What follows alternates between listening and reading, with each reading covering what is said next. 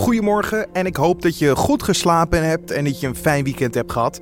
Want het is tijd voor de nu.nl Dit wordt het nieuws podcast voor deze maandag 22 januari. Mijn naam is Carne van der Brink en ik praat je vandaag weer bij over het nieuws van afgelopen nacht en natuurlijk ook van vandaag. Met erin aandacht voor Erik Corton. Hij gaat het theater in met een voorstelling over dementie.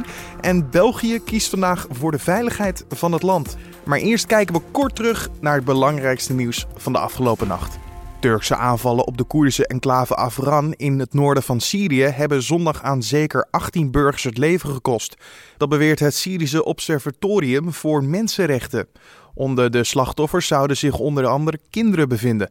Turkije noemt berichten dat er burgerslachtoffers zijn gevallen leugens zonder feitelijke basis. De wereldwijde rijkdom blijft groeien, maar miljarden arme mensen zien daar niets van terug. De groei van de rijkdom gaat vooral naar de allerrijkste op aarde. Dat schrijft ontwikkelingsorganisatie Oxfam Novib in een rapport over de kloof tussen rijk en arm in de wereld. Meer dan 80% van de toename ging naar de allerrijkste 1%. Tenminste, 15 mensen zijn in Australië gewond geraakt bij een treinongeluk. Het ongeluk vond plaats bij station Richmond ten noordwesten van Sydney, waar het traject eindigt. Een trein weigerde te remmen en klapte daardoor op een stootblok op het einde van de rails. Vijf mensen liepen ernstige verwondingen op. De onderhandelingen over een nieuwe coalitie in Duitsland gaan maandagavond een nieuwe ronde in. Bondskanselier Angela Merkel van partij CDU en CSU-partijvoorman Horst Seehofer en SPD-voorman Martin Schulz komen daar bijeen in Berlijn.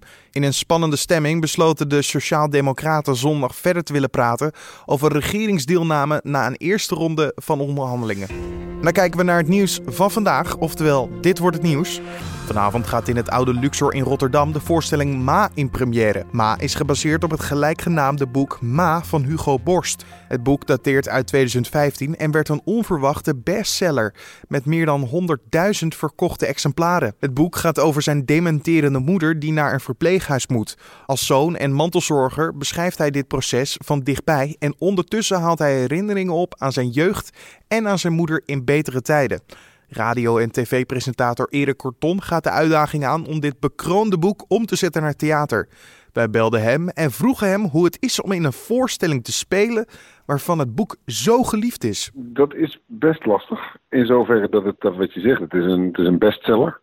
dus uh, heel veel mensen kennen, kennen het verhaal, hebben ook meegeleefd. Want het zijn natuurlijk verhalen die in de krant te lezen zijn geweest en die uiteindelijk in het boek terecht zijn gekomen. Daar heeft u gewoon nog dingen bij geschreven. Maar mensen zijn een beetje van maag gaan houden, denk ik. En, uh, en ook wel van Hugo en de manier waarop hij daarmee omgaat. Um, en, en ik vertel dit verhaal op toneel. Nou is het wel zo dat ik, dat ik niet... Ik speel geen Hugo. Ik, ben niet, ik ga niet proberen Hugo Worst te zijn, want dat Hugo is Hugo. We hebben het verhaal iets breder getrokken. Dus we hebben het, het verhaal van een man met zijn moeder gemaakt. Maar ja, die moeder heet wel hetzelfde als, uh, als de moeder van, uh, van Hugo. En er komen wat andere personages in voor. Um, dus het is, het is spannend, omdat heel veel mensen het kennen. Tegelijkertijd uh, is het ook heel leuk omdat ik me heel erg mijn eigen draai eraan mag geven. En, dat, uh, en dat, dat lukt heel goed. Het is een mooie voorstelling geworden, al zeg ik het zelf. Ja, niet dat je opeens in het uh, publiek de factcheckers hebt die al met het boek klaar zitten en met de pen in de Nee. Oh nee hoor, nee, nee, nee. nee. nee daarbij, de, de, de grootste factchecker is, is Hugo zelf geweest. Dus wij hebben de theatertekst voordat we dit gingen maken bij Hugo neergelegd. En die heeft er, die heeft er een, een, klap opgegeven onder het motto... ja hoor, ga er maar aan beginnen. En hij heeft nu de voorstelling gezien... En hij was heel erg enthousiast. Dus uh, nee, qua factchecken maak ik, me, maak ik me in die zin nergens zorgen op. Was hij er eigenlijk uh, veel bij betrokken bij, deze, uh, bij dit, dit proces van theatervoorstelling? Want kijk, een boek dat schrijf je helemaal in je eentje in eigen kokon. En natuurlijk wel met een andere mensen om je heen. Maar een theatervoorstelling is echt een, een groepsproces. was dat hier ook met hem daarbij? Of? Nee, nee, nee, Hugo heeft, heeft heel bewust gedaan. Hij heeft... Um, uh, uh, toen het, uh, het voorstel bij hem neergelegd werd van mogen we dat doen, mogen we een voorstelling gaan maken, heeft hij gezegd, nou dat lijkt me op zich leuk, alleen wil ik wel de tekst zien. Voordat, voordat je dan daadwerkelijk daarmee gaat beginnen. Dus Mark Veerkamp, theaterschrijver, is daarmee aan de slag gegaan. Die heeft het gemaakt en dat is bij u gewoon neergelegd. En toen hij dat had gelezen, had hij er vertrouwen in dat we er een mooie voorstelling van gingen maken. Toen heeft hij zich ook helemaal teruggetrokken. Dus toen zijn wij ermee aan de slag gegaan ben ik samen met Benno Hoogveld, de regisseur, gaan repeteren. En hij is komen kijken in Walhalla in Rotterdam. Dat was de tweede try-out.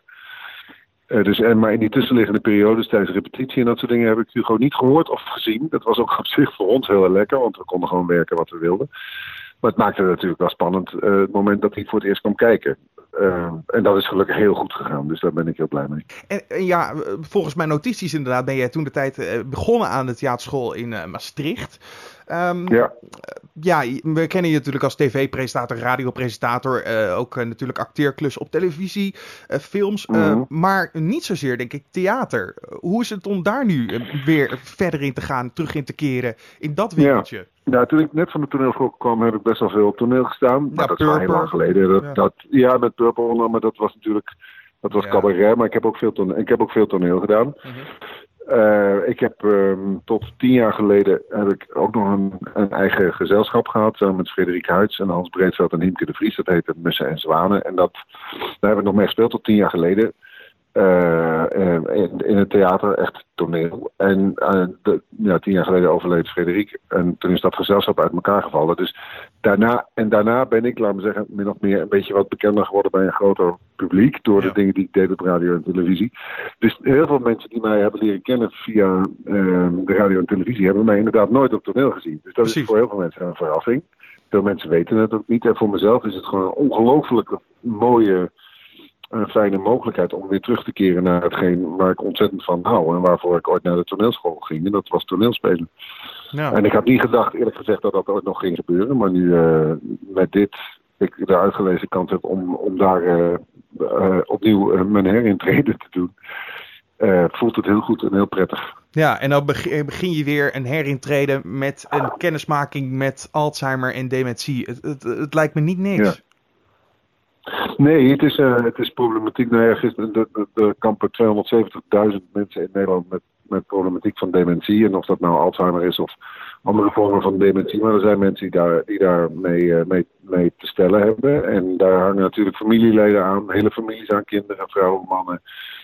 Dus het, ik merk dat de, dat de herkenbaarheid in de zaal heel, heel groot is. En dat mensen, uh, nou ja, de, de, de situaties en de scènes die ik schets en speel heel erg herkennen. en, en dat, het, dat, het, dat, mensen, dat het voor mensen fijn is omdat ze er ook even over kunnen lachen. Want het is, het is natuurlijk een hele trieste problematiek, maar we hebben wel een voorstelling gemaakt waar gelukkig ook om te lachen valt. Omdat sommige situaties natuurlijk buitengewoon grappig zijn. Als iemand de weg kwijt, kwijtraakt. Uh, en schrijnend en ook heel verdrietig. Dus eigenlijk alles zit erin.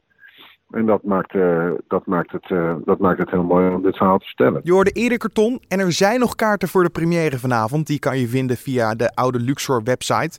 Maar natuurlijk kan je ook gewoon via solostories.nl kijken naar hun volledige speellijst van wanneer ze bij jou in de buurt komen. En dit gebeurt er verder vandaag nog. In België wordt een besluit genomen over het wel of niet verlagen van het dreigingsniveau. Al twee jaar staat dat niveau op 3. Dat is het op één na hoogste niveau. Ingesteld naar aanleiding van de aanslagen in Parijs op 13 november 2015.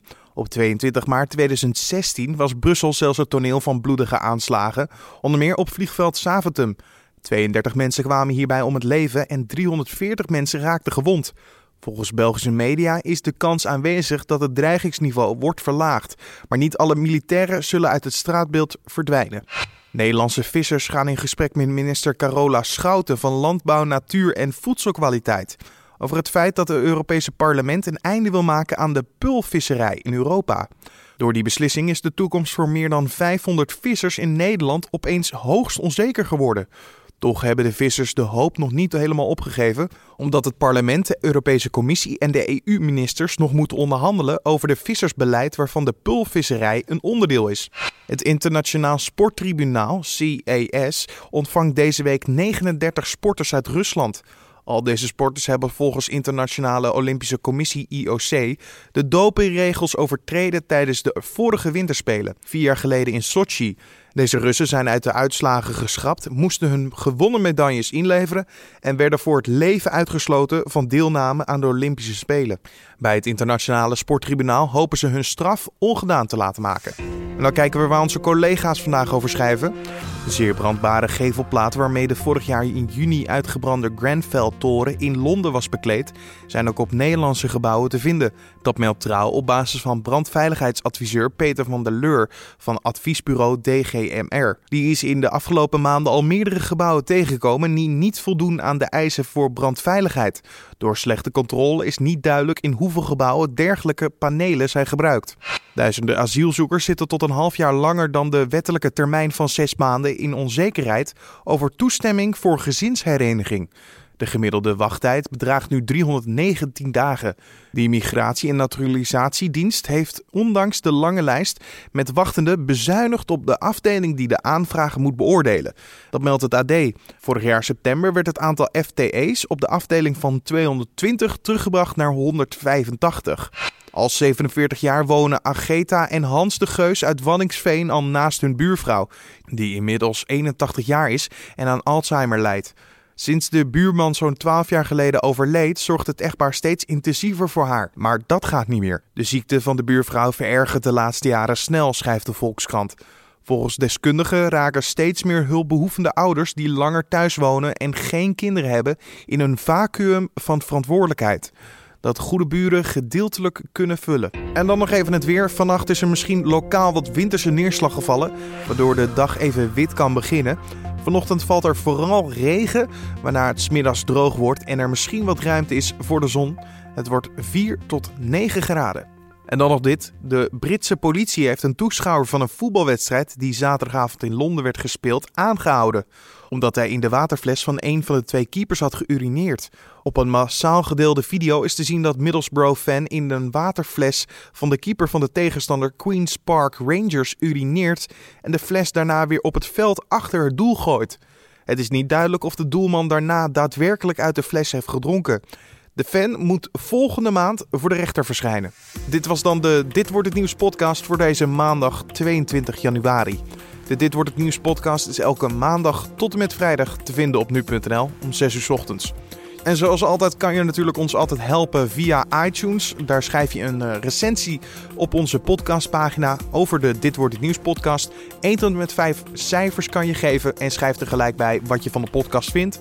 Of doe dat in een mailtje naar redactie.nu.nl. En daar kan je gewoon direct vertellen wat je verbeterd zou willen zien. Of bijvoorbeeld wat je heel goed vindt. Laat het vooral ons weten en dan kunnen wij weer doorontwikkelen. We wensen je een mooie dag en tot morgen.